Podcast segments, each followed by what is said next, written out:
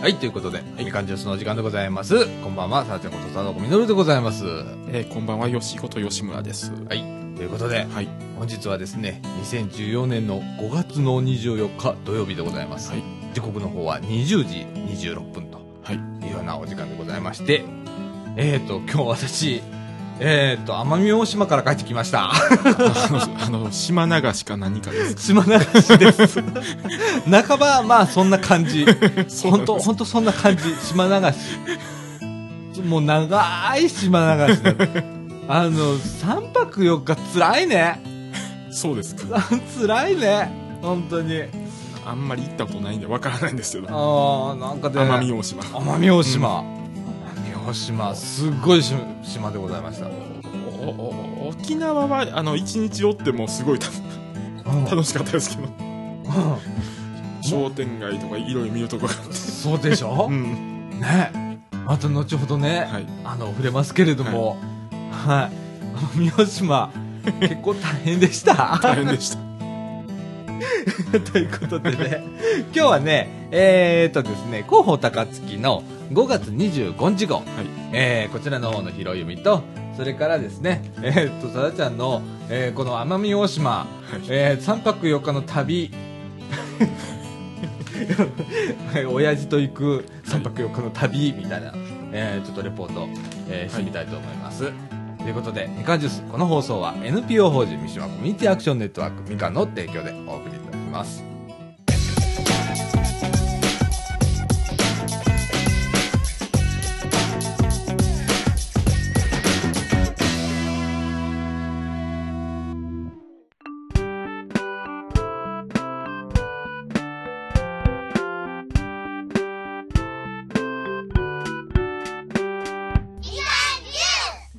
はい、ということで、はい。えーと、中枠1のお時間でございます。はいえーと、今回はですね、広報高槻のお5月25日号からの拾い読みでございます。はい特集はですね、見つめ直そう。森と人とのつながりという、ね。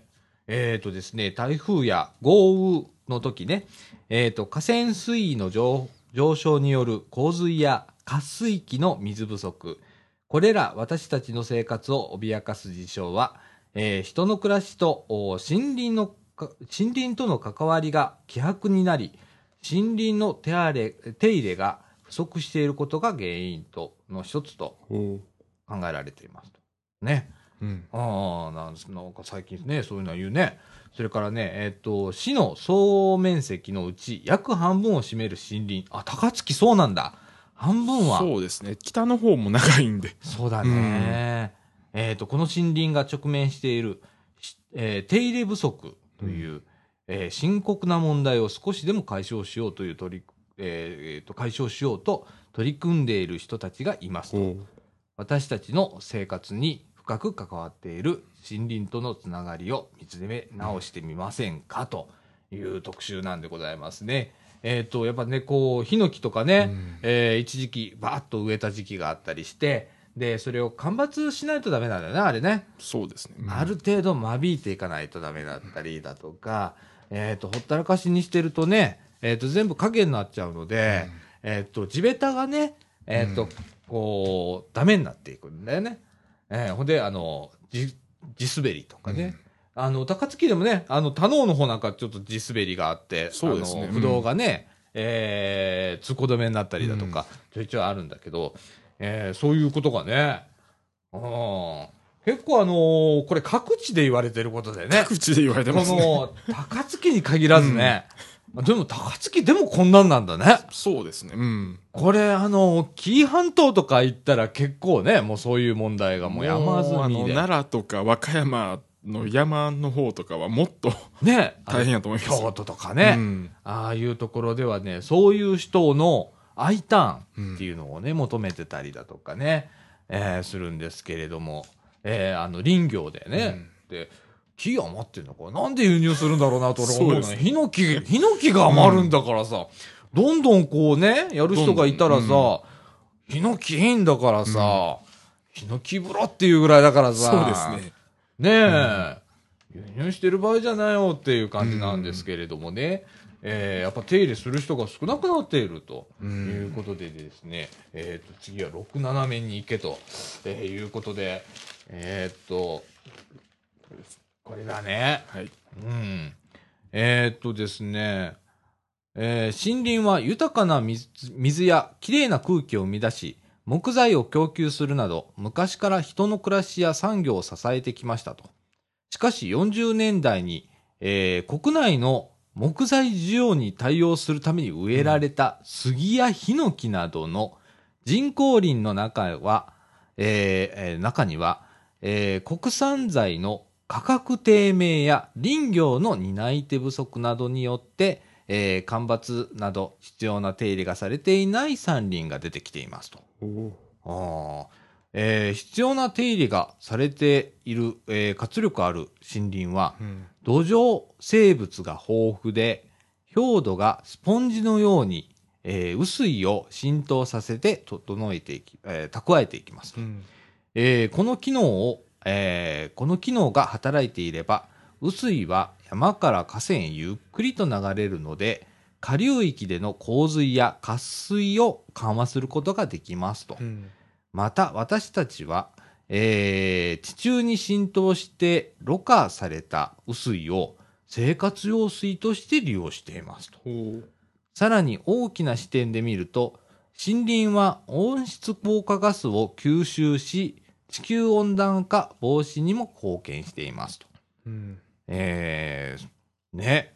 うん。まあ本当そうだよね そうです。もうそのまんまだもんね。そのまんまですね。うん。だからさっき言った通り、やっぱりね、あのーこう、えっ、と、土壌ね、うん。えー地べたも、こう、生物が豊富でね、表土がスポンジのように雨水を浸透させてた蓄えるっていうね、うんこの機能が必要で、うん。ね、これがね、どんどんダメになっていくとね、あー洪水の原因とかね、うん渇水の原因にまで、さらには地球温暖化っていう問題に広がるね。広がりますね。ねえ。いやーこういう中でですね、えっ、と、市ではですね、豊かな森林を次世代に残すためには、林業に、えーうんつく人だけではなく、みんなが森林の価値を認めて、えー受け継いでいくことが必要ですと。うん。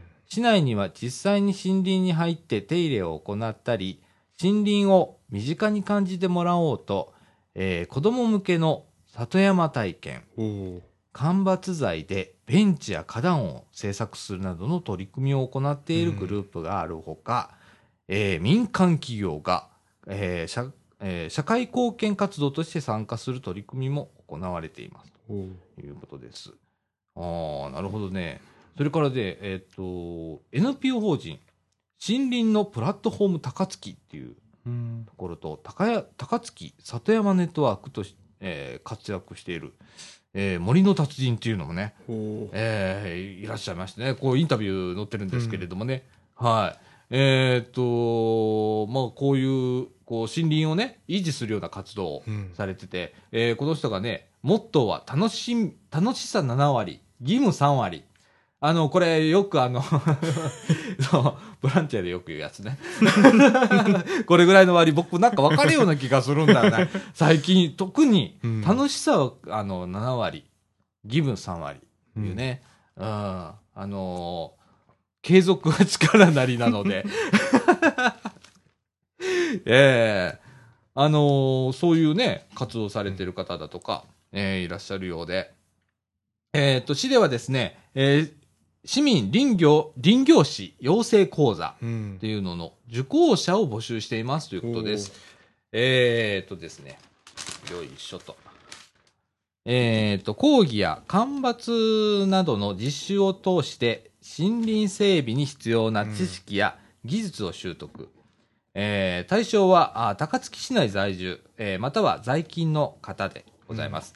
えっ、と、それからですね、この事業にはですね、市や府の森林組合、NPO 法人村のポリプラットフォーム高槻が共催しておりますということでございます。日程は7月9日から12月3日の各週水曜日、午前10時から午後3時まで、えーあ、ごめんなさい。午前10時から午後3時30分まで、うんえー全11回行われますということです。会場は、えー高槻森林新民交流センタうん。ー、えー大朝原ですね。そうですね。はい、などで行われますということです。講師はですね、京都大学教授、柴田直、うん柴田さん、他でございます。えー定員はですね、20名、うんえー多数抽選でございます。受講料は1万1000円かかりますということでございます。応募方法は、6月20日金曜日必着で、えーっと、はがきかファックスに、口座名、住所、氏名、過去振り仮名ですね。それから年齢、電話番号、受講、受講動機を書いて、えー農林課まで、えーこれね、えー住所不要で569の8501、569の8501、これ郵便番号だけで届きますと。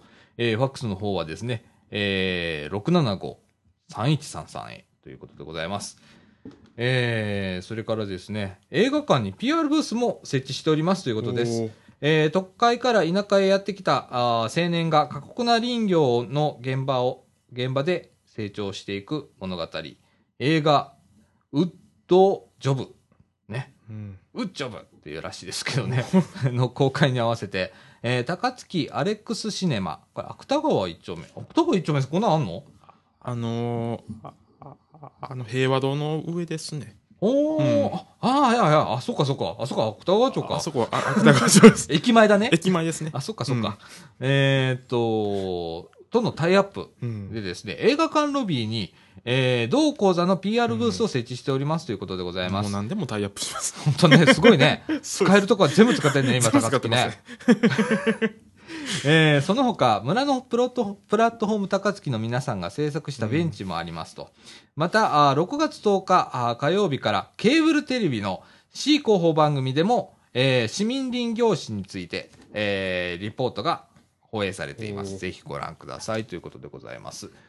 いや、あのね、えーこういう林業とかね、まあ、本当ね、あのーまあうんまあ手をねああの、高槻だけの問題じゃないんですけど。そうだね。うんこれは本当ね、うんあの、あちこちで言えることでね、うんえーあの、こう、林を抱えているところだとかね、えすべてもう日本全体の問題、農業もそうだもんね、今ね。そうですね。後継者がいなくなって、畑がこう荒れていってうんとかって一緒のことになってるからね。ほんとね、あの、こう、これもそうなんだけど、昭和40年代に、うんまあ、こう、国内材の、うん国産材のね、価格低迷っていうのが追い打ちかけるんだね。これがね、なんで安くなったんだろそうですね。なんでなんですう。か？なんかすごいさ、ヒノキとかさ、うん。めっちゃ高いイメージあるやんか。ヒノあキりますね風呂を作ろうと思ったらすごいうん使ってイメージあるんだけど、結局のところ割に合わないのかね。うん。うーん。でももうちょっとこう考え直してね、うん。こういろんなものをこう、木でね。まあ、使えるものは使う。そうそうそうそう。街のこうベンチとか本当いいと思うんだ。で、俺、取っ替えてもいいじゃん。うんこういうなの。どんどんどんどんさ。うん。そういうなのってありだよね。そうですね。市もどんどんこう、茨城市さんもね、あの、多分同じこと考えてらっしゃると思うんで。高競争ですね。茨高槻も茨城も。そうだね。本当に今そうだね。高槻と茨城本当一生懸命競争してるからね。そうですね。あのーそう、その、うんその、その、そのやつでですね、えっ、と、とうとうですね、広報高槻の方、今までね、えーはい月2回、10日と25日だったかな、うんえ2回発行だったものがですね、えー9月号から広報高槻は冊子になりますと。はいい。うことで、えっ、と、茨城市なんかは、えー広報高槻と、それから市議会だよりが一緒になって、えー冊子上で月1回発行しております。うんこういう形にですね、広報高槻もなりますとな。りますね。ええ、あの、今までこう、ね、今こうやって、こう、こう、こう紙の音を聞いていただいたらわかるようにね、これ新聞、ね、えーだったんですけれども、これがあの、こう、冊子になるということでございます。えー今ね、あの、広報っていうのは、市の広報とかね、市町村、うんみんなそうなんですけれども、競ってるね。競ってますね。あのね、本当地方でも広報がすごく立派になって、で、まあ、あの僕もよく読むようになって、まあ、こういうね、ラジオやってるから特にそうなんだけど、広報高槻なんかはね、茨城僕なんか茨城市民が目にすることはないわけ。うんだけど、こういうラジオを通してね、こう目にしたりだとか、それから広報茨城、地元の広報もね、うん。なかなかこう、読む機会はなかったんだけど、今読んでみるとね、意外と面白かったりするんだよね。いろんなこと書いてあったりだとか、こんなこともやってんだとか、あんな活動してる人がいるんだとか、こんな講座があるんだとかね、いろんなことが載っているのでね、あの、皆さんね、こう、広報ね、高槻も面白いよ。でね、意外とね、僕はちょっとハマってるのはね、広報高槻と茨城の拾い読みをどっちもしてると、うん読み比べができるやつ。これ結構面白いよね。うんあの特集がね、被ったりだとか、そうですね。ちょ、ちょっとこう差が空いたら、あ、これなんか拾ったな、みたいな感じの時があったり、ええ結構面白いんだよね。あの、9月号から広報高槻は冊子になりますということ、A4 サイズうんということでね。はい。えー月1回の発行になりますと。はでね、えーっと、9月1日の発行分から冊子型の新しい、うんえーものになりますということです。あー、すごいね。それからですね、えーっと、屋内で、えー防災行政無線ということで、8月1日から開始ということで、JCOM がですね、あの、ケーブルテレビのね、はいえー、JCOM さんがですね、防災情報サービスを行いますと。おいうことでございます。これ、高槻の話なんだよね、またこれが。えっ、と、各家庭の専用端末機へ配信しますということでですね、はい。えっ、と、行、防災行政無線。これね、パンザマストって言うんですけれども、えー、行、えー防災行、今日俺全然ダメだね。防災行政無線の放送を屋内でも聞くことができる JCOM 防災情報サービスを、はい JCOM ウエスト高槻局が、えー8月1日金曜日から開始しますということでございます。えー市では、えー市内各所にパンザマスト、えーまあ、えー鉄柱だね。はい。えーアンテナみたいなやつね。アンテナじゃないよね。そこにあの、スピーカーついてるんだね。うんうん。ほんで、それ、それでですね、災害時に避難勧告などの情報を放送しています。はいしかし、豪雨時など、えー屋内では聞こえにくい場合もありますということでですね、同サービスなんかあの、中止された時に、あの、聞こえにくいっていうのがあったらしいです。ああ、なるほどな。その反省点も反省点。あるのかな。うん。なるほどな。だそそういうのをちゃんと、おーなるほどな。でですね、この同サービスでは、えーケーブルテレビ回線を利用し、市の防災行政無線の放送を各家庭の専用端末機へ配信しますということです。えーっとですね、工事がちょっと必要なんですね。えーこう、基本工事費の一部を助成しますということです。えー同サービスは JCOM ウエスト高槻局が提供するもので、えーっと、専用端末機の設置費用、えーっと、とですね、月額利用料金が必要ですということです。えーこれに合わせ市は、あーちょっと表が載ってるんですよね、料金表がね。うんえーっと、基本工事費のお一部を助成しますということでございます。はいただし、専用端末機は、えーっと、他の有料サービスを同時同時申し込みするなどは補助対象外ですということでございます。申請期限は来年の2月28日土曜日までです。まだまだある。これなんか、これなんか西日本では、うんあの、初めてらしいですね。そうなんだ。あ、なるほどね。だからね、これね、あの、今、これ、あくまで候補高槻だから、えーっと、これ、高槻市の話になっちゃうんだよね。で、JCOM といえば、皆さん、あの、ね、ここら辺のケーブルテレビ、茨城もそうなんですけれども、えーみんな一緒だと思ってるんですけれども、茨城市は JCOM 北節はい。ですね。で、えっ、と、高槻はね、えっ、と、もともとテーブル、ケーブルテレビ局を独立局で持ってたんです。はい。で、それがですね、JCOM に、まあもう、全部吸収されて吸収された、うんそれでも、その中で、あの、JCOM ウエスト高槻局として残ってるんですね。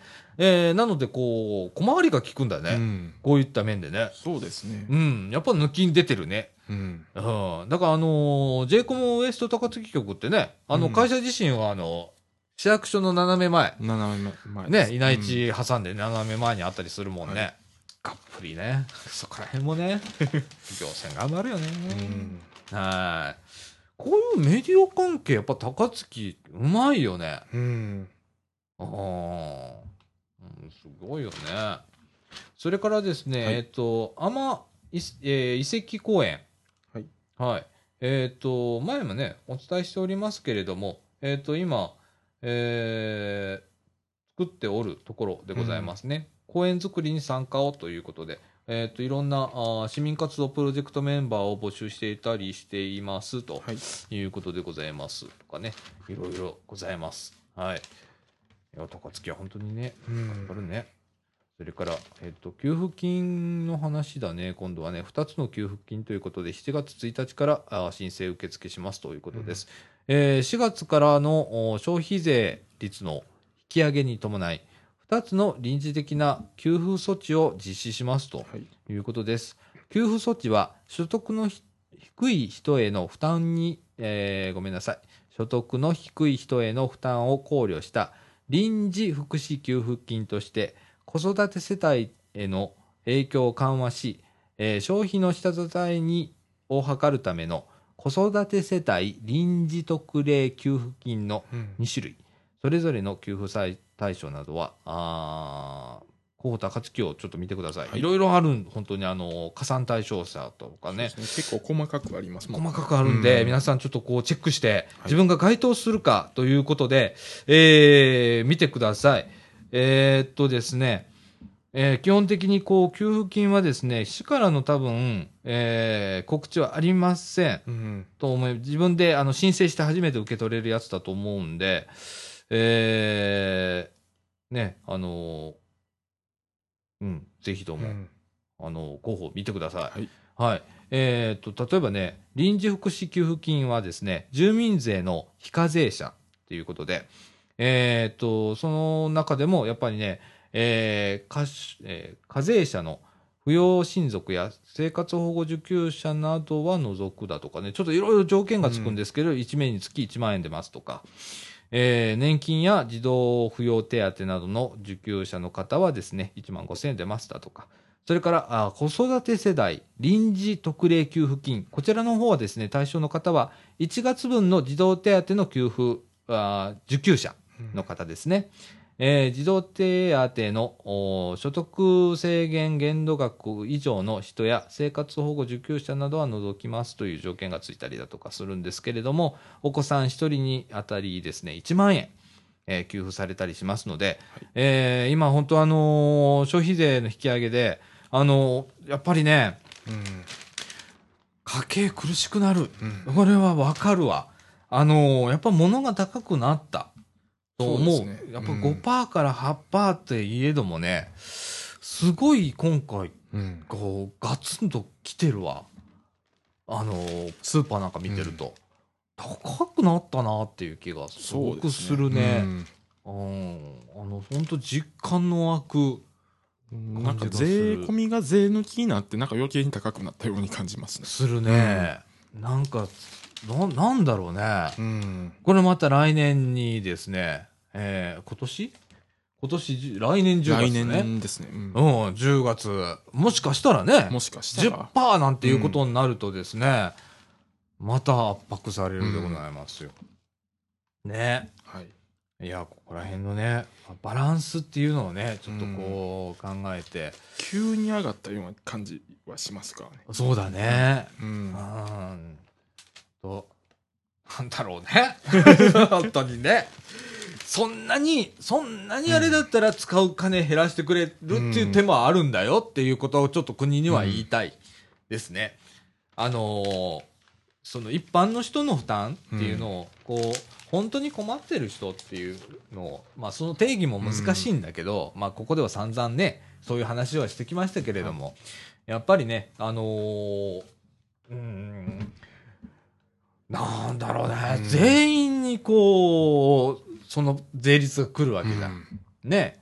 で、今、あの、低減税率はいだ。とかね、えー例えば食べ物だとか、まあ、衣食住に関わる部分の、えー税金、はい税率をちょっと下げるだとか、とかいうような話もね、うん出てきて、今、8案とかなんかね、自民党が出してきて、ね、バカみたいなうん感じがするんですけれども。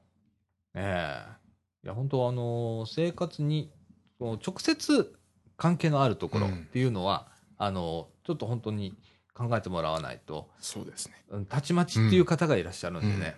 はい。それから、それに対する社会保障費っていうのが増えてるかというと、一人当たりに、こう、えー支給される額っていうのは減ってる。社会保障費は増えてんだよ。うんだけど、やっぱりね、あのー今、こうお年寄りが増えてきたりしてるので、えー社会保障費はこれから増えていくと。でも受給する額は減るみたいな、そういう世の中になりつつあるのでね。やっぱそこら辺メリハリをつけて、はい。ね。もう公共投資って俺いいと思うんだ。もう、もういいと思う。もうね、公共投資して、うんまあ、ごめんね、こんなとこでこんな話するの。あの、公共投資をして景気を良くするっていうのは、どっかだけが儲かるっていうことにもなるんだよね。例えば公共工、公共工事してとか、公共投資してとか、じゃあ、う僕が潤うってなったら、あの、個人事業主なんてね、潤わないからね。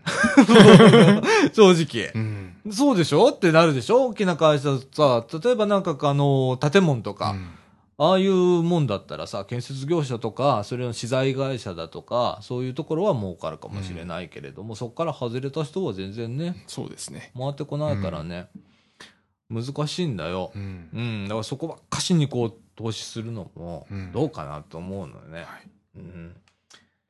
でございます。はい。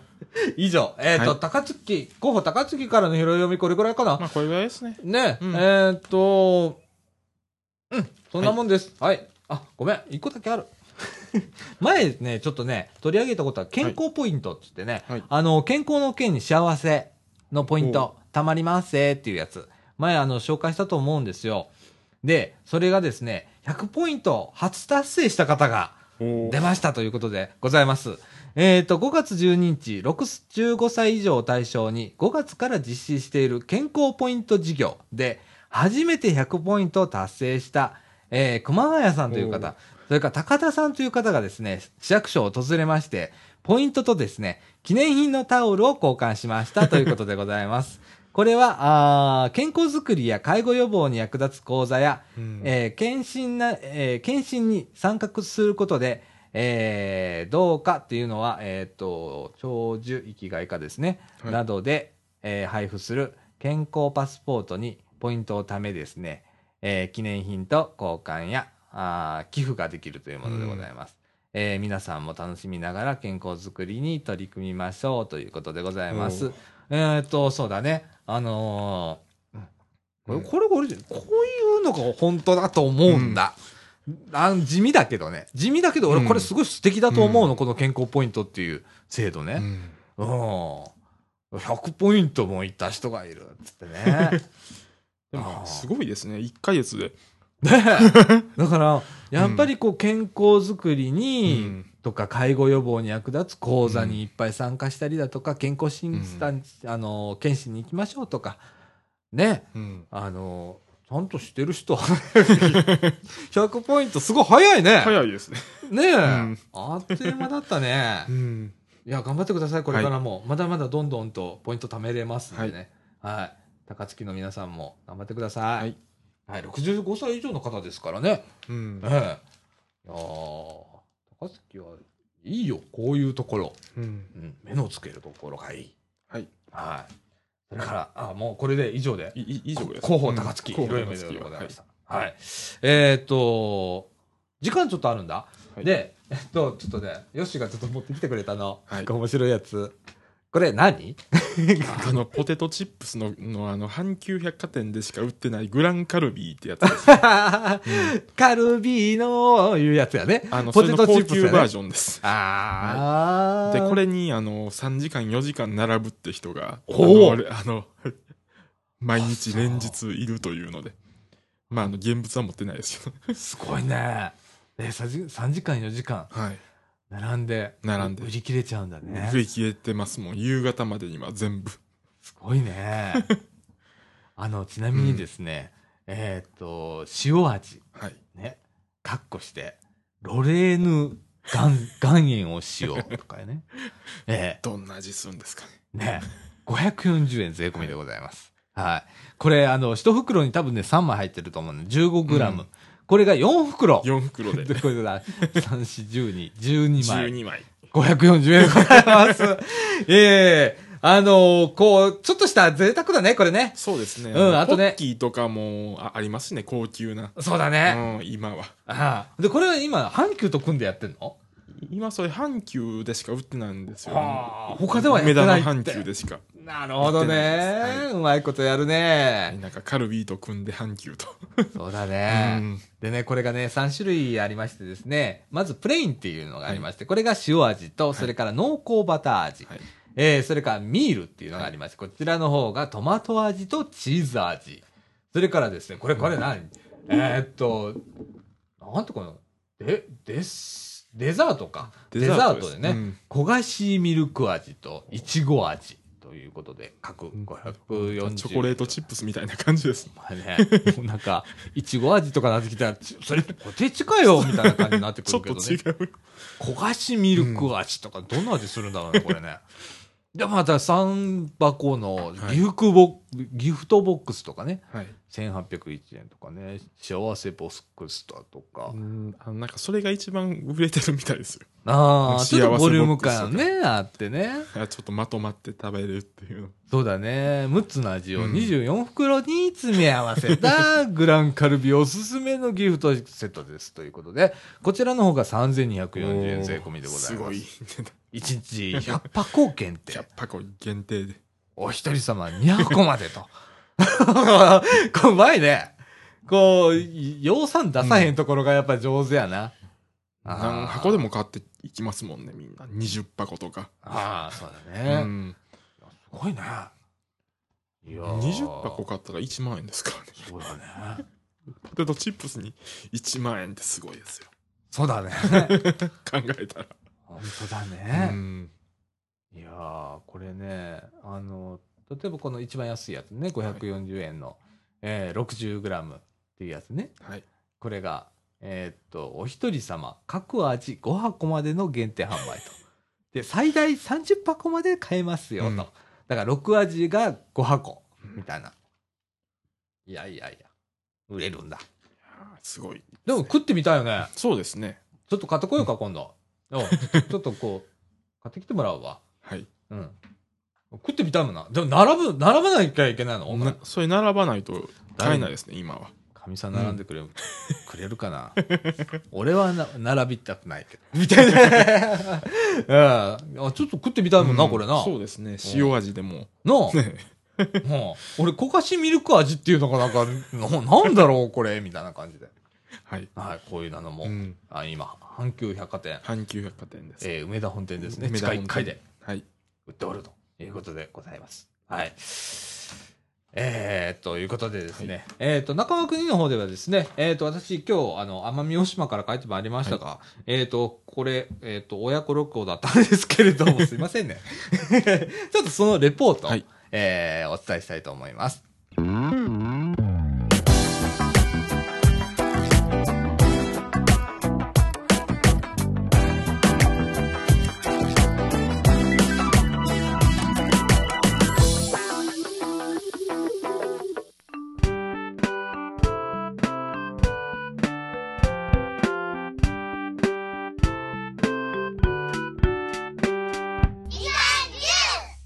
はい、ということで、はい。中間国の時間でございます。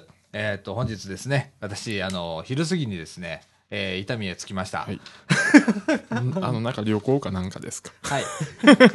旅行っていうかね、自分ではね、旅行した気分ではないんだ。そうなんです。正直な。実はね、あの、ことの発端は、はい先々週、あの、ほれ、あの、白浜のトライアスロン大会あったじゃん。で、実家へ帰ってた時に、親父がね、急に言い出したの。俺、奄美大島行くんだと。はい。で、あ、そうって思ってて、で、旅程表見せてもらったの。で、飛行機乗り継ぎあるし、とかっつって、これとてもじゃないけど、うちの親父の今の状況じゃ一人じゃ無理だと判断して、で、えっ、と、ついていくことになったわけよ。で、えー、だそれが先日、こないだと、だから、もう10日ぐらい。11日の話だよ。前後の話だよ。だからあ、の、2週間もうなく。そうだよ。だから12日に はい。申し込んだんだもん。最終申し込み。最終もそれまで親父は一人で行くと思って、仮押さえしてたんだよ。で、急に聞いたから、これはとんでもないと。本当に。あの、本当今ね、んあの、歩く、歩行困難とかね、あとあの、まあ、うん。これ、飛行機乗るの今ややこしいじゃん。ややこしいですね。めっちゃなんかさ、まあ、搭乗チェックインし手続て、まあ、搭乗手続ききしてとかって、うん。でで、何分前に行かないといけない。うん、ほんで乗り継ぎあるじゃん、白浜から来てさ、リムジン乗り換えて、うん。伊丹行ってだとかしてるとさ、うん。大変だからっつってさ、ほんで、ついてきてくれと、はい。い、うことで、言ったのが1週間前だよ。ほんで、21日からね、もう早速行って、えー今日帰ってきたの。あと、3泊4日ですわ。お疲れ様です。いやいやいやいや本当にね。できるうちのあのー親孝行でございますわ。あのーそんでね、えっ、と、おうちのね、父がほれ、白浜から来るんで、黒潮乗ってくるじゃん。はい。で、えー新大阪まで迎えに行ったの。で、そっから旅が始まるわけよ。はい。で、まあ、あのーとりあえず降りたらその場にいろっていうところから始まるわけよ。うろちょろしたら分からなくなるから、俺はもう自由席の位置は分かってるから、つって。俺俺から探すから、つって。そっから始まって。で、新大阪から、えっ、と、リムジンバス乗ってね、伊丹へ行って。で、搭乗手続きして、はい。とかあって。で、行きはね、あの、やっぱあの、白浜から来るんで、うんえーっと、直行便が奄美大島まで一応あるんだけど、それに間に合わないんだよね。はい。間に合わないということで、えーっと、鹿児島空港でトランジットっていう、もうそ う、ええー、みたいなことになってんの鹿児。島も何もない、いいとこですかね。空港周辺は。でね、うん。通常ならば、はい。えーっと、鹿児島空港にね、まあ、伊丹にまあ最初出たのがね、12時の飛行機だったの。ほで、鹿児島空港に13時15分、まあうん1時間ちょっとで着いちゃう。で、俺、九州行ったことなかったの、今まで。九州初上陸が鹿児島空港のトランジットみたいな。なんか実感全然ねえみたいな感じで。でね、予定ではね、その、今度鹿児島空港から奄美大島まで行くのにね、14時45分の、う。はい。えー、鹿児島空港発の飛行機で行くはずだったんはい。なのに、機材、えー機材不良、機材整備不良っていうう。ところで、結構ってなりまして。で、その2時間後の16時何分かなんかの、えー飛行機に、はい。えー振り替え。おもうその、その時点でもう空港で3時間とか4時間の世界。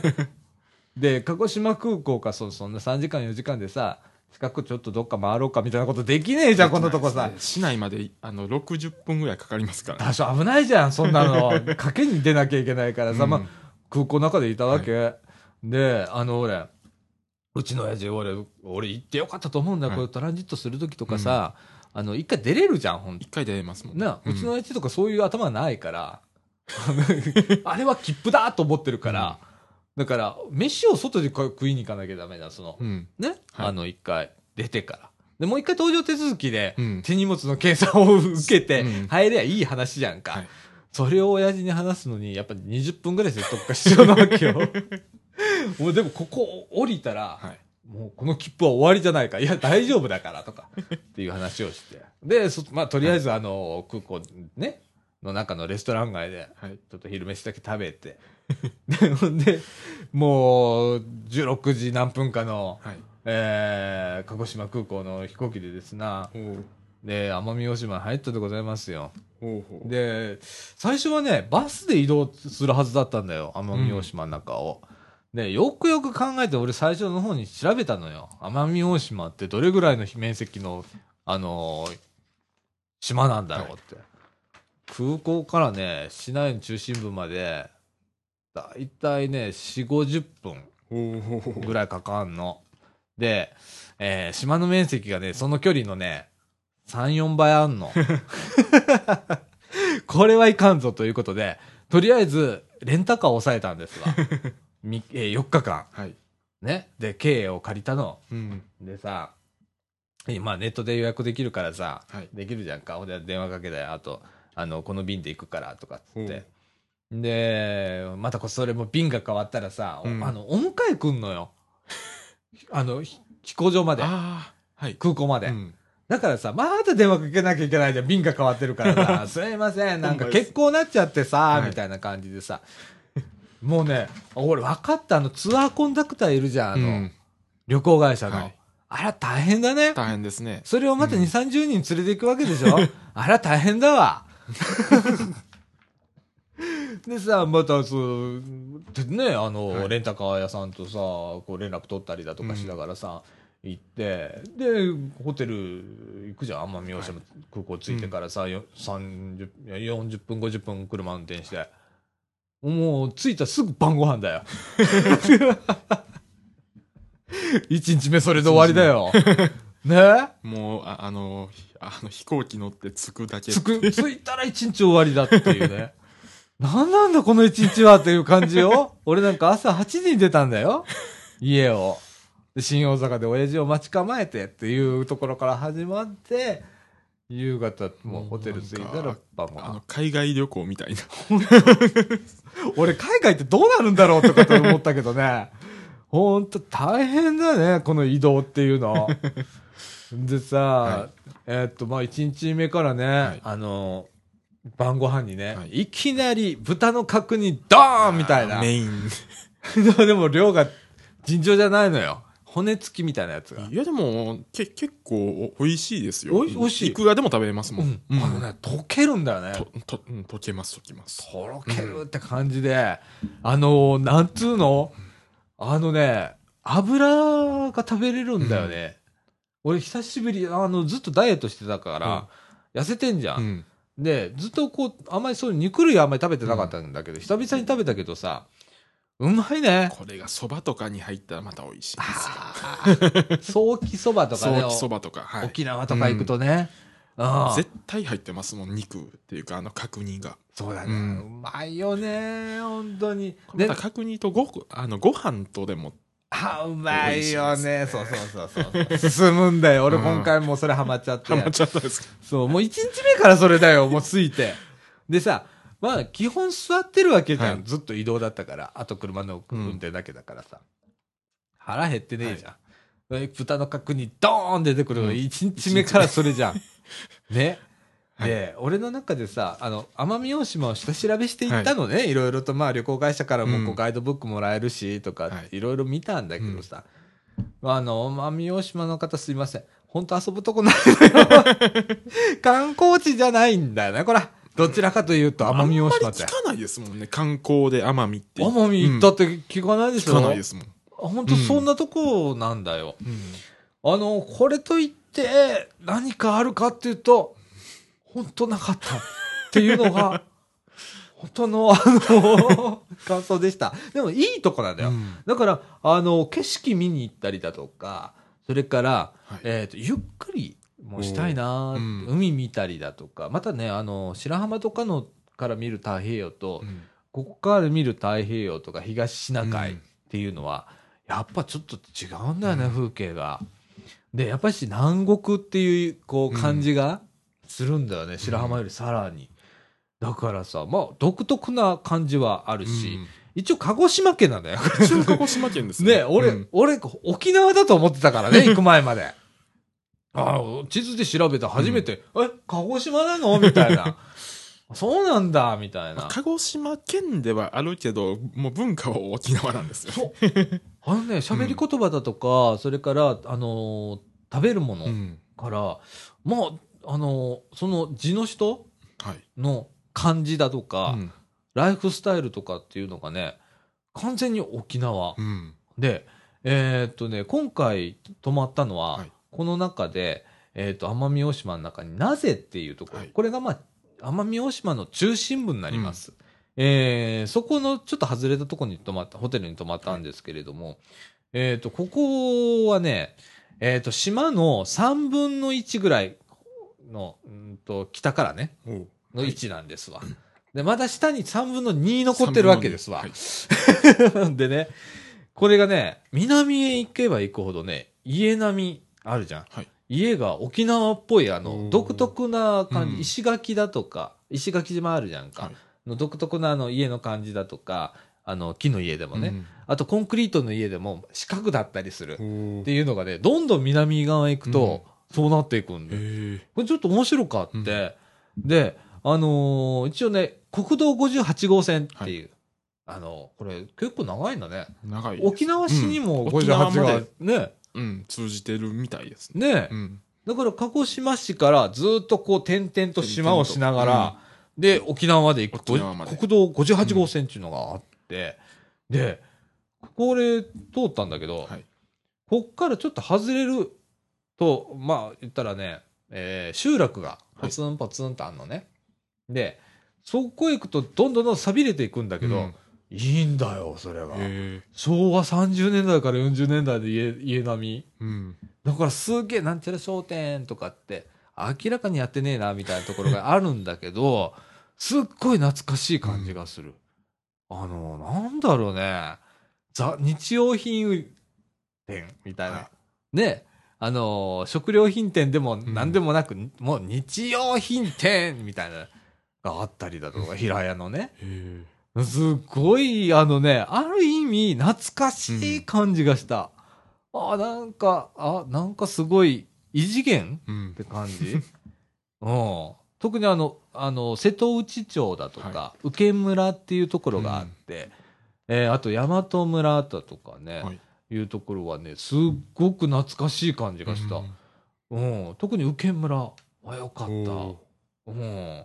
でかなり、今回ね、島を一周したんですわ。へえ。2日間かけてね。すごいですね。うん。すごい、本当にね、これね、距離を聞いてびっくり。あのね、まあ、1日目と最終日はさ、空港と往復だけだからさ、まあ、大したことない。3、40分だから。あのね、4日間でね、350キロ走ったのよ、俺。車で。はい。で、軽音借りてね。ね。うん。350、い丸々一周350キロぐらいだと思ってもらって結構だと思います。ええいや、あのーすごい、仮想地域もすごいし、うん。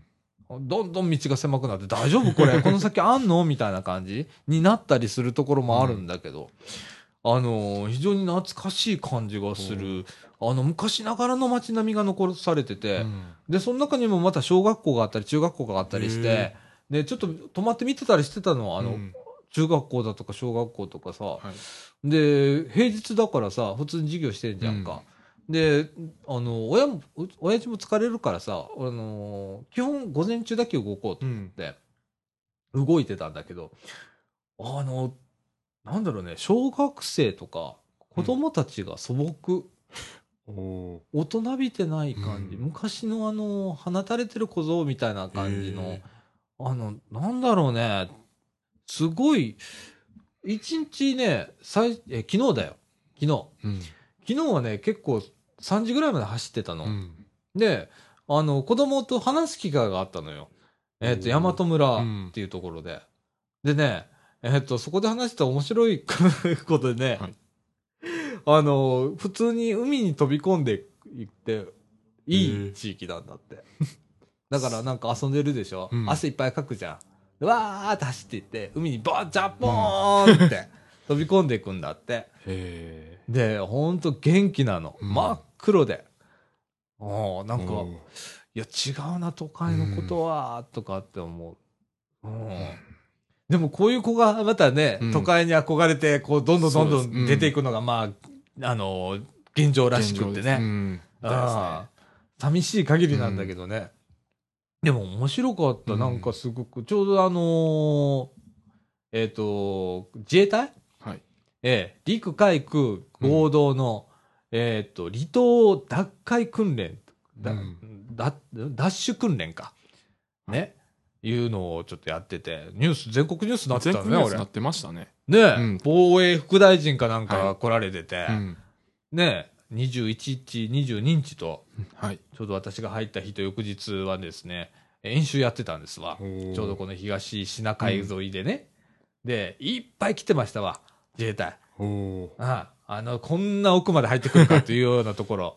で、ほんと目立たないところでやってんのよ。うん。あのー目立つとこには自衛隊は見ないの。目立たない裏側のこう、えっ、と、右県だとか、えっ、と、大和とか、っていうところ、ちょっとあの地図をもし見れる、うん見られる方はちょっと見ていただきたいんですけれどもね、あの、北側っていうんかな。ううんん。あのらへんでね、目立たないとこでやってるわ。でも千何人か、千何人。うん、ー来てて、で、えっと、奄美大島の空奄美空空港もうんヘリコプターが来てた。おお。うん、到着した時にはヘリコプターがバーバーバーっていて。で、実際あのー昨日か。昨日、このちょうど右県だとか、大和とか通ったんだけど、えっ、と、演習やってたわ。あああの、海こう見てたらさ、戦艦がいて、で、ヘリコプターがババババババババーとかっで、離れ小島があるんだけど、はい離れ小島をあの奪回、まあ見たら占領される、うん。それを取り返すっていう訓練をやってたんだよね。で、そ、それをこう見ながら、みんなが。そう、や、あったんだけどね。うん。いや、あのー本当これといって、本当なんもないとこなんだけど、ぼーっとしたかったら、こういうところおすすめかもしんない。おお。ほんでね、えっ、と、下手に、あのーなぜなぜはすごく便利なんだ。便利なんだけど、あの、おすすめするのはね、やっぱね、南側。おお。奄美群島国定公園だとかあるんだけど、あっこら辺の方がね、帰ってゆっくりできるかもしんない。ぼーっとしたいんだったらねう。ん。うん。いや、面白かったよ。でもね、入り江ばっかりだからさ、はいあの、距離が読めないわけさ。直線距離で読むじゃん。ほんならさ、うんぐねぐねぐねぐね、こう、入り江がいっぱいあるからさ、それに綺麗に沿ってんのよ、道が。すっげえ、だから、あの、近いはずなのに、時間かかんのね。はいもうね、どっぷり、俺、K でしょ？はい。ねえ、今回、ムーブ借りたんだけどさ、まあ結構走るんだよ。ああ、そ最近のあの K って、良くなってんだっていうぐらい、う燃費もよ、良かったし、今回。ねえ、あのー面白かった、面白かったけどね。ええあと、林道を通ったりだとかね。うん。うん急に道がなくなってね。コーナビには線入ってんだけど、やっぱり道ないなと。まあ俺はあの趣味であのはい国道マニアって見にくい方の国道ね。はいあのマニアだからさ、そういうのはお手のもんだから、だいたいあの、あの、藪に入っていったら道があるなっていうのがわかる人だから、藪に入っていくわけ。親父はびっくりしてるけど。で、レンタカーだから、まあ傷はつけないように走るんだけどさ、藪にダッバーン入っていってさ、ほんならやっぱり林道があるわけよ。うん、ほんで、整備されてたりされてないところがあったりするのは大体勘でわかるから、走っていって、さすがです。急にバーンって開けたら国道に出るみたいな。ざまみやがれみたいな。うん、そんなことして、えー楽しんできましたけれどもね。いいですね。うん、あの、うん意外と良かった良かった。はい。あのーそうだね。昼、大体まあ午前中行動して、昼からもうホテル帰って寝ると。で、えっ、と、晩飯はい。えー、二日目もう何出たかもう覚えてないわ。昨日はね、クラブ、黒豚のしゃぶしゃぶはい。だった。おお。うん。豚で締められたな、という感じでしたね。もう、もう、あの、豚で終わっ、あの、豚で始まって豚。豚で終わる。そう。あ、真ん中の日はね、えっ、とね、お魚のね、頭おお。の、あの、煮たやつ。いいじゃないですか。うん。頭うまかったわ。あの、いっぱい身がついて。うんうん。いや、ほんとあの、地のもん。あと、うんなんだっけ、えっと、け、け、あの、あれですね、京京阪阪。はい。鶏の飯はいね。京阪って言うんですけれども、ね、あれ、あの、よし食べたんだよね。食べてないあののーこの前、あのーあの、のあの東京行った時に食べました。東京で？沖縄フェスタやってたんで。ああ、そこで食べたんだ。俺初めて今回奄美大島で、はい。あの、朝食のバイキングの時に、京阪バイキングだった。なんか電車の名前みたい。京阪で、鶏の、ね、あ飯ね。はい。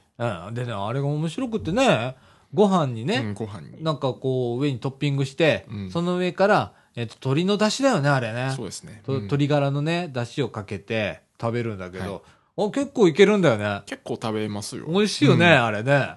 あのーえーささみとかね、うん。えっ、と、卵の、あの、薄焼き卵とか、あの、あと、海苔だとか、ごまだとか、えっ、と、そんな、ね、結構なんか店によってトッピングが違うっていうのも。らしいね。そうらしいね。あとね、だしもね、はい。薄かったり濃いかったりするところがあって、で、いろんな味付けがあるらしいのよ。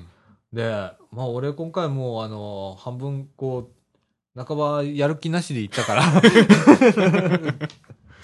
いや、あの、そんなに食べるとことかも調べずにも行ってたし、はいどこも動きたくなかったので、いや、あの、いろんなとこの食べ比べはできなかったんだけど、よかったよ。へうん、美味しかった。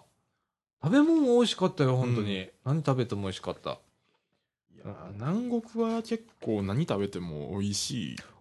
ですよね。本当ね。うんこれでお酒が飲めたらね、黒糖の焼酎うんとかね、あの、サトウキビをね、そうですね。ね、うん黒糖パンとかね、あの、結構途中でね、あのーレストラン寄ったりしたの、うんカフェ風の。で、そこはちょっと俺調べてたのね。で、あの、海岸端でうん、ちょっと有名なとこなんだけどね、ちら、ちらゆみなんちゃらとかっていうところ行ったんだけど、あの、めちゃくちゃ、あの、もう、何海がドーンと見えて砂浜がドーンと見えるようなところでご飯食べれるんだけど、あの、値段もこじゃれててね、うんあの、普通、普通の一人1000円ぐらいで食べれる。あの、ランチ食べれる。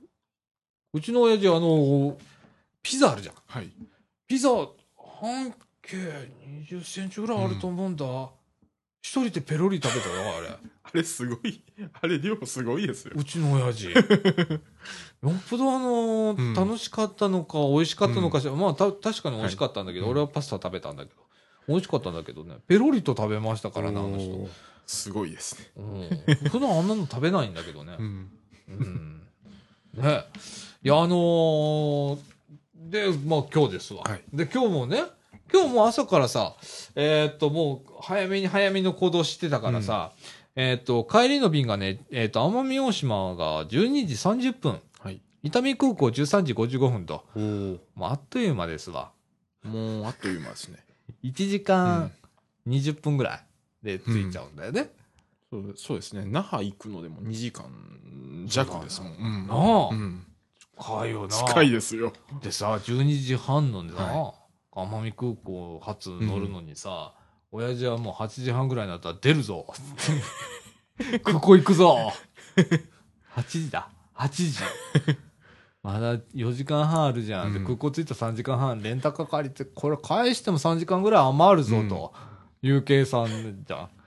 でも行くぞっていうか、ああ、わかりました、わかりました。いや、お土産も買わなきゃダメだしね、とかっつって言いながら行ったのよ。はい案の定さ、まあ空港もなんもないじゃん、奄美空港だからさ。みんなもうゆったりしてまゆっす。たりでもまったりしてるよね。で 東京便が行ったりだとかさ、機械島って、便数はあるんだよ。はいまだそこ奄美大島もハブ空港みたいなことになってるから、えーそっからね、あの、いろんなところうん、出るんだけどさ、まあそれ見たりだとかさ。で、初めて俺クラス J っていうの乗ったの。あの、1000円足したら乗れるから、で、あと5席かなんか残ってるって言ったから、で、席、どこの席空いてるとかって言ったら、うん。一番前の2席空いてるとか言うから、うちの親父、まあちょうど足悪いからさ、あの、出口近いし、いっかと思って、じゃあプラス1000円だったら、まあいっかと思って、取って、あ、結構楽だった。うん。やっぱ、へあのー席が変わるだけ。うんただ、ただ、あの、俺のヘッドホン端子だけが壊れてたのは腹が立ったけどね。なんかね、片耳だけ聞こえなくなるのよ。それを手で押さえながらね。1時間でも1時間半だと寝れないですもんね。そうやね、寝られへん寝ね。ないですもんね。なんかコーヒーとかうん言ってきたりだとかさ、雨とか言ってきたりするじゃんか。言ってる前にすぐ着くやんか。そうです。これが2時間ぐらいやったらまあ寝ようかなとかいやなるやんこの前も沖縄行った時でも寝れませんでしたもん、2時間弱でも。ああ、結局。なあ、うんもあれうちょっと長かったら寝れるのになって。そうやね。だから一回一回、だからうん今回は行きはトランジットがあったから、まあね、2便乗ってるでしょ？帰りが1便でしょ、で、帰りはもう俺13時55分には伊丹ついてたからね。で、うちのかみさんが今はい日ちょうど休みだったから、あの、迎えに来てもらって、荷物も多かったからさ、あの、迎えに来て、つって、うん迎えに来てもらって。で、帰ってきたんだけど、もうどこか早かったよ、帰ってきたの。で、うちの親父はもうそっからもう、もうそっからは自立して、うんあの、リムジンバス乗って帰ってくれみたいな。そっから。で、黒潮乗って、はあのー先ほど、うんあのちょうどはい放送前、あの、着きましたと、はいい、うことで、無事、父も白浜へ着いたでございますよ。もうね、もう父がね、今年の8月で75なんだよね。でも、まあ、でも75だから若いんだけどね、老いがちょっと早くてね、うん。あのーその中でね、まあ、動ける間にはい一緒にこうやってこう旅行できたっていうのはちょっと良かったかなと思って。ええあのーなかなかないじゃん。うんこの年になって、あの、父親ととか。ね。あの、散々あの、喧嘩してきた二人だからね、こっちは。仲が悪かったからね、親父と。うん、もう、なんか、おこの年になって旅行するようになったか、みたいな感じで。ええまあ、独特な、あの、男二人のあのうん親子っていうのはね、この年になってうんも独特よ。うん、その、なんちゅうかな、漂うものが。うん、でもまあ、まあまあ、なんかいろんな話もできたし、夜とかね。うん。まあ、俺酒飲めねえから、親父はなんかビール飲んでたけど、うん、それ飲みながらあのはい部屋でこう喋ったりだとかね、いろいろできたので。まあ、はいまあいい感じだったかな、みたいな感じの、ええ、3泊4日でございました。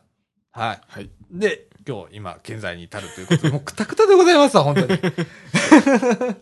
だからもうね、帰ってね、寝てたのよ。はい。もう起き上がれねえのよ。眠たくってさ。うん。で、もう明日休みでしょ？明はい日日曜日だから休みでしょ？で、もう来週からもう通常。もう当分休みないからね、俺。あそんな感じでございます。はい本当す本当皆さん、あの、いろんな口聞いてくれてありがとうございます。で、今日ね、あの、えっ、と、畑菜をちょっと飛ばしちゃうけど、時間の関係上。はい今日はあの、M 姉さん来ていただきまして、また、あの、お野菜いっぱいもらってね。うんはい。玉ねぎだとか、ほうれん草だとか、えー、小松菜だとか、いろんな、ね、はい。野菜をまたいただきまして、いつもありがとうございます。今ちょうど収穫時期ということでね。うんええ忙しいね。ね。でも思ったよ。俺大体あの家で仕事してるからさ、はいまあ引きこもり体制に入るじゃん、うん仕事入ったらさ。はでも出なきゃいけないね。俺今回さ、PC は持って行ってたんだけど、全然開かなかったの。で、まあ Facebook はやってたよ、うんあの携帯でね。はい。でもそれ以外はもう全く何もしなかった。で、メールチェックはまあ携帯でしてたんだけど、本当もうそれ以外はもう何もせんとこうと思って。うん、あの、PC から離れてたけど、気分転換としては良かった。ううん、んあの必要だね。たまにはね。そうですね。ね、うん年に、まあ1、2回。うん俺はそれが多分限度だと思うのあまりこうしない人だからね。はい。でもまた今度、どっか、あの、新たな場所はい。ね、あの、開拓して、もう奄美大島なんか俺、多分、知らなかったら、親父言わなかったら一生行ってなかったところだと思うんだけど、本当は石垣とか行きたいんだけどね、うん俺ね。そうですね石垣島とか行ってみたいんだけどね。ね宮古とか。そうだね。あと沖縄本島だとかね、はいうんちょっと行ってみたいんだけどね。ああ、海外も行ってみたいんだけどね。今安いですからね。ね、うん。本当あの、今回の旅費だったらはい韓国何回行けるかって感じだもんね。うん。韓国すごいね、今ね。韓国すごいです。安いもんね。うんあの、今、えああの、ピーチかなんかで、うんもう8000円とかで行けますからね、ソウルまで。あ、そう、うんどこ行くのさって感じよね。そっか。すごい時代になったね。すごい時代ですね。もうそりゃ飛行機とかがこんなんだと新幹線ももう大変やと思いますよ。そうやな。いやーいやーでも思ったんだよ。例えばさ、関空発、えっ、と、鹿児島行きとかあったとするじゃんか。ほんなら、紀州の人じゃないわ、あの、えっ、と、岸和田とか、うんあっちの南の大阪の南部の人だとか、和歌山の人だったら関空の方が行きやすいからさ。行きやすいですもんね。かえって使いやすいよね。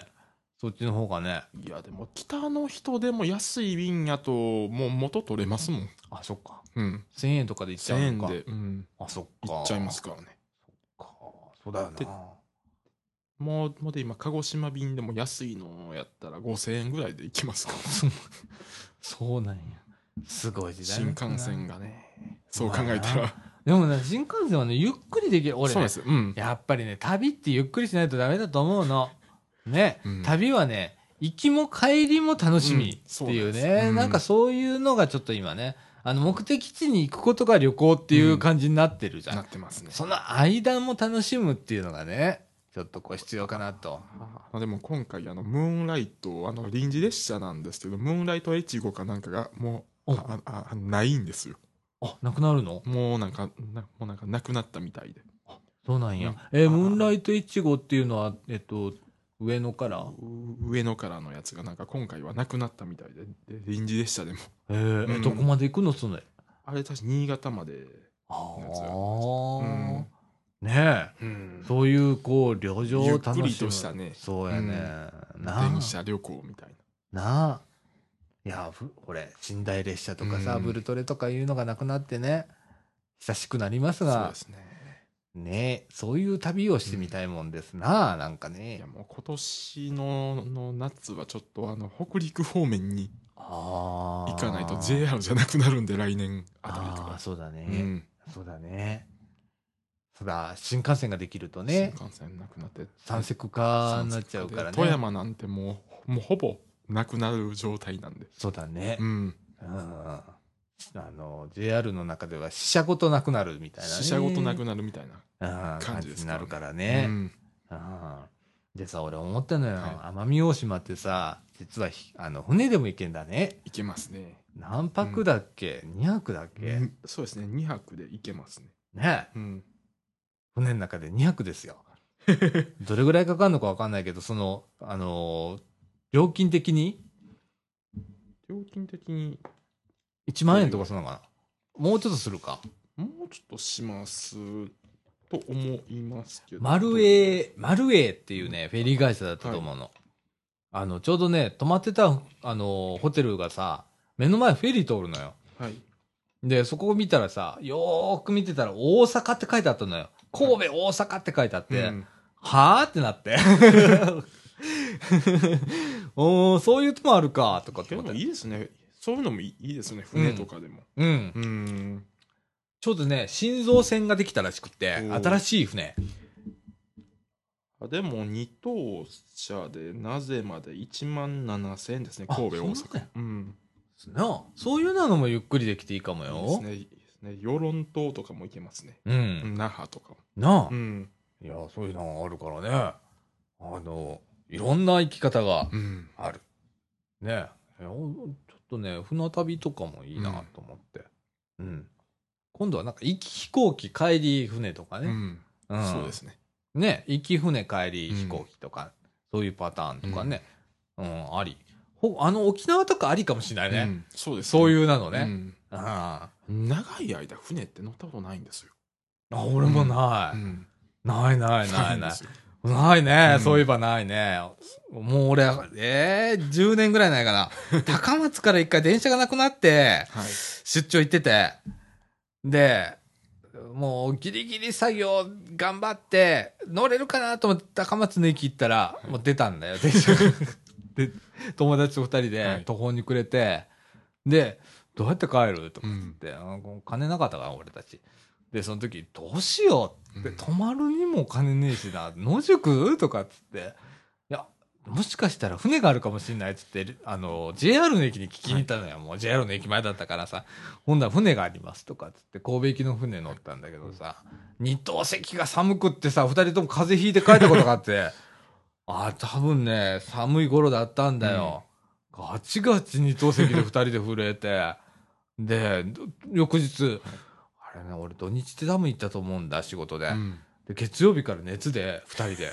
二人で二人とも熱出して、で、休んだことがある。うんうん。それ以来乗ってないわ、俺。あ船あ一回だけああありましたわタコフェリーあ。ああ、はいはいはいはい。明石海淡路とすごい短い間ですよね。うん。明石海峡大橋。明石海峡今あるんだっけ？なくなったんだ今今ももうなくなりました。なあ、うん。明石海峡大橋ができちゃってね。ああ、あれ、あ、あったな。あ、なあ、あれは国道代わりだったからね。そうだね。うん。いやいやいやいやいや、まあちょっとね、はい。あのー旅行してまいりましたんで、もう本当来週からちょっと頑張って仕事しないと、ね。今度は生活かかっておりますんでね。はい。えー、ということで、えーはいさあちゃんの奄美大島、えー、親父と二人旅 のコーナーでした。はい。はい。はい、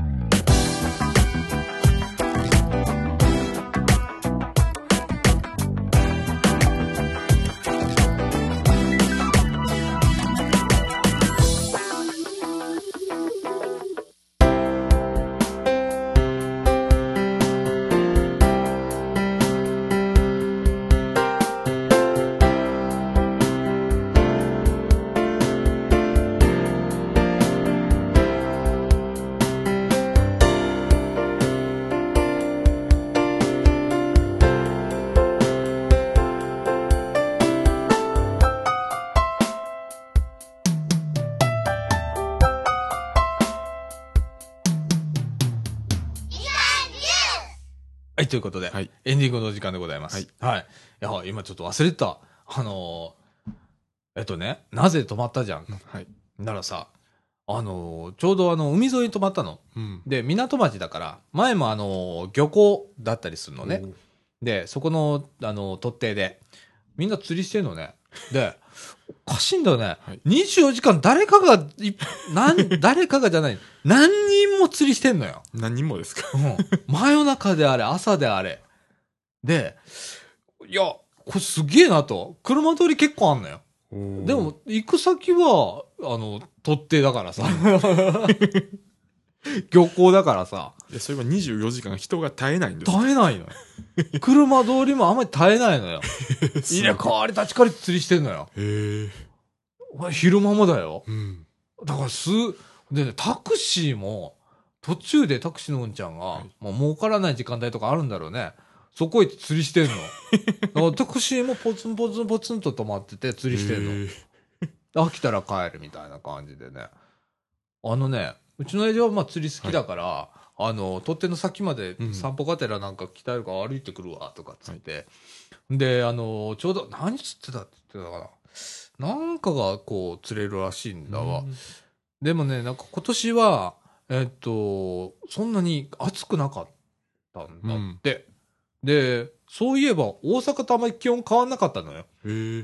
めっちゃくちゃ暑いイメージあるやんか。そうですね。うん。やけどね、全然変わらへんね。で、今年は本当おかしいらしい。うん。それと、えっ、とね、この4日間ね、見事晴れたのよ。1日だけちょっとだけ雨降ったんだけど、うんそれ以外は全部晴れだったの。これもないんだって。今、梅雨だから、うん。あっこの梅雨は本格的な梅雨だから、ずっと雨降るんだって。へえ。それが、この4日間そういえば降ってないですとかって言われて、あうん。おかしいんだって今年。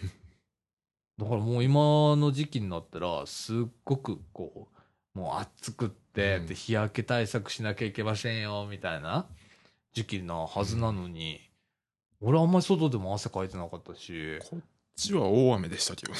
あ、そうなんだ。うん。金曜あたりは。あ、うんそうなんだ。全然なかったね。うんあ日差しはちょっと強めな感じがする。けどね、うんやっぱりね。うん。えっ、と、とかね、あとね、うん。まあ、ライフスタイルが違うから、あの、面白かったよ。そういう人を見てるとね。うん。で、なんかつ、釣り仲間みたいなのもいるんだよね、アンチク亭にきっと。なんか。うん。なんかすごいなんか、ゆっくりまったりした感じの時間を過ごせる場所なんだろうなって。だからそういうところでまたこう、人生ずっと過ごしてる人と、ね、あの都会で、うん。僕らみたいにさ、ずっと都会にいる人間とって、やっぱ価値観とかも違うんだろうなとかって思ったりだとか。終電とかの感覚も一切ないんでしょ一切ないと思うよ。だって、あの人たちにね、うん多分ね、まあ、電車ないじゃん、まず。うん ねバスもそんな夜遅くまでないし。ってなったらさ、うんいや、多分ないと思うよ。もう、もうだから深夜とかも関係ないんでしょうね。ね。うん。いや、面白いよ。多分ね、うん。また全然違う価値観で生きてるんだと思う。俺俺すっごいなんか羨ましいなと思う時があるね。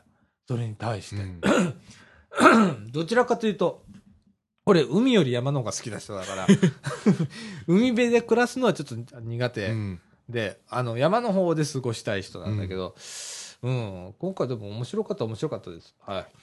ええそういううん時間の過ごし方みたいなとかね。うん、なんか時間忘れたい時はありますもんね。そうだね、なんかぼーっとしてさ、海ひたすら見たりだとかさ、うん。今回なんかかみさんがサンゴ拾ってこいというの指令ですか、それ。が 面白いでしょ？サンゴ拾ってこいってすっごいざっくりしてんじゃん。で、あの、サンゴの死骸あるじゃん。はい結局、あの白いやつな。はい。で、それがまあ、バーっと打ち寄せられて、これちっちゃい、えっ、と、人差し指ぐらいのサイズの、はい。えーやつで、棒とか、あと Y の字になってたり、いろんな形があるんだけど、そんなやつを、まあ人差し指ぐらいのやつの、サイズのやつをう、ん。しこたま取ってこいと。で、今日も朝だから時間あったから、あの、実は途中で寄って、はい。取ったりだとか、えっ、と、二日目も取ったのよ。うんとかして、あの、ビニール袋いいっぱい取ってきたわ。なあ、ほんなら、と、取ってきすぎだって今度逆に怒られたりね。えあ、もうどうしたらいいんだろうね、僕ね。本当にね。えーということでね、まあ、いろいろこう、楽しかったでございますよ。ね。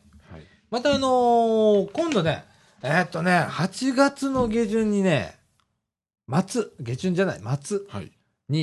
に、またあの、サマーキャンプするらしいんだ。らしいとか言ってる。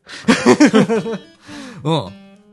あの、毎年あの、このラジオ部ではですね、えっ、と、白浜サマーキャンプっていうのをやってておるんですけど、今はね、ヨッシーと俺しかいないからね。うん。あのやってんだよ、毎年。で、えっと、大体2泊3日とか、そこら辺でやるんだけど、あ室田大先生が、大先生。大先生が、今年はどうしましょうみたいな感じで今、あの、やってますから。うんはい。あの、日程はまあ、大体、あの、8月末ということで、はい。宿を抑えなきゃとかね、何するとか、うん、いうようなことをこれから決めていかないとダメっていう感じで。ございます。はいはい。いやー、まあ、あれもね、あの、今年あんまり、あの、俺たち、こう、俺行っても、海見てようかな、みたいな。もう、ぼーっとしてようかな、みたいな。うん。ねいつもバタバタバタバタしてるから。はい、そんな感じでございます。はい。えっ、と、来週は、ヨッシーは、もしかしたらいないかもしれない。もしかしたらいないかもしれない。ねはい。ちょっと、あちょっと来週休もうか、一週。一周。ラジオ。はい。久々に。久々に。なあ。ちょっとあのー休んでねえじゃん。休んでねえって、このこんなラジオ本当に休んだことないから。去年一回ぐらいや多分休んでると思うんだ。そうなんですか。確かね。うん。なんか、来週休むか。え、5月の？の31ですね。5月の31日、うんえー、の収録、お休みはい。しちゃおう。はい。ちょっともう俺もゆっくりするわ。あ あちょっと今日はお疲れ。今日でも本当にね、今声からしてるしさ、そう、本当に疲れてんだよ。だから来週ちょっとお休みさせていただきます。エムネさんもゆっくり休んでください。はい。えー、ということで、はい。えー、よろしいですね。はい。えー、ということで、みかんジュース。この放送は NPO 法人三島コミュニティアクションネットワークみかんの提供でお送りいたしました。今週のお相手は、さっちゃんこと佐々木みのると。えっと、よしこと吉村でした。はい。ということで、はい。また、再来週。はい。さよなら。さよなら。